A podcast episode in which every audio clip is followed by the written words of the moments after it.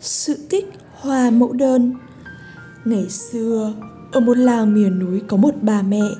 Bà mẹ sinh được 10 người con trai. Làng của mẹ bị giặc chiếm đóng. Người cha của 10 anh con trai bị giặc giết ngay từ ngày đầu tiên. Khi chúng tiến vào làng 10 người con trai của bà vào đội quân chống giặc ở trong núi. Người con trai cả là chủ tướng của đội quân. Đội quân này đã làm cho bọn giặc thất điên bát đảo đã nhiều lần giặc mở những trận càn quét mà không sao tiêu diệt được đội quân của cái làng bé nhỏ ấy.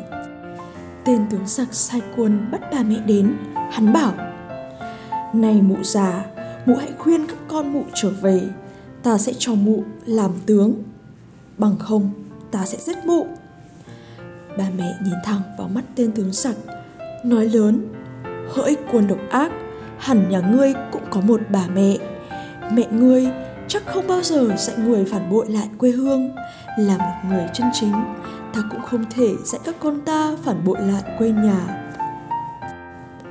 Bọn giặc trói mẹ trên một ngọn đồi, rồi cho quân mai phục hòng bắt được những người con của mẹ đến cứu. Chúng bảo bà, hãy đứng dậy mà gọi con, chúng sẽ tha.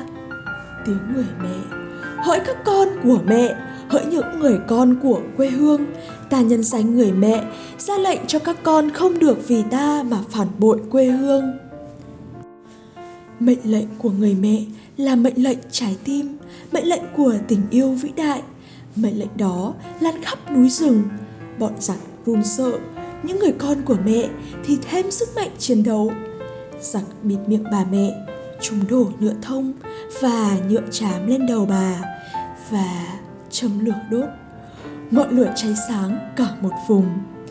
Khi bọn giặc đi rồi, dân làng lên đồi tìm chỗ bà mẹ bị hành hình.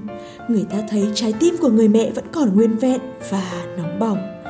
Dân làng chôn mẹ ngay trên đỉnh đồi.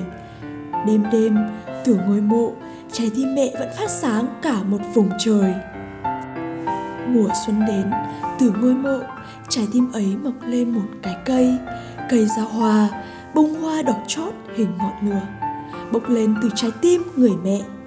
Và cũng từ ngày ấy có một loại hoa mang tên mẫu đơn, cây hoa tượng trưng cho người mẹ đã chiến đấu bằng một trái tim.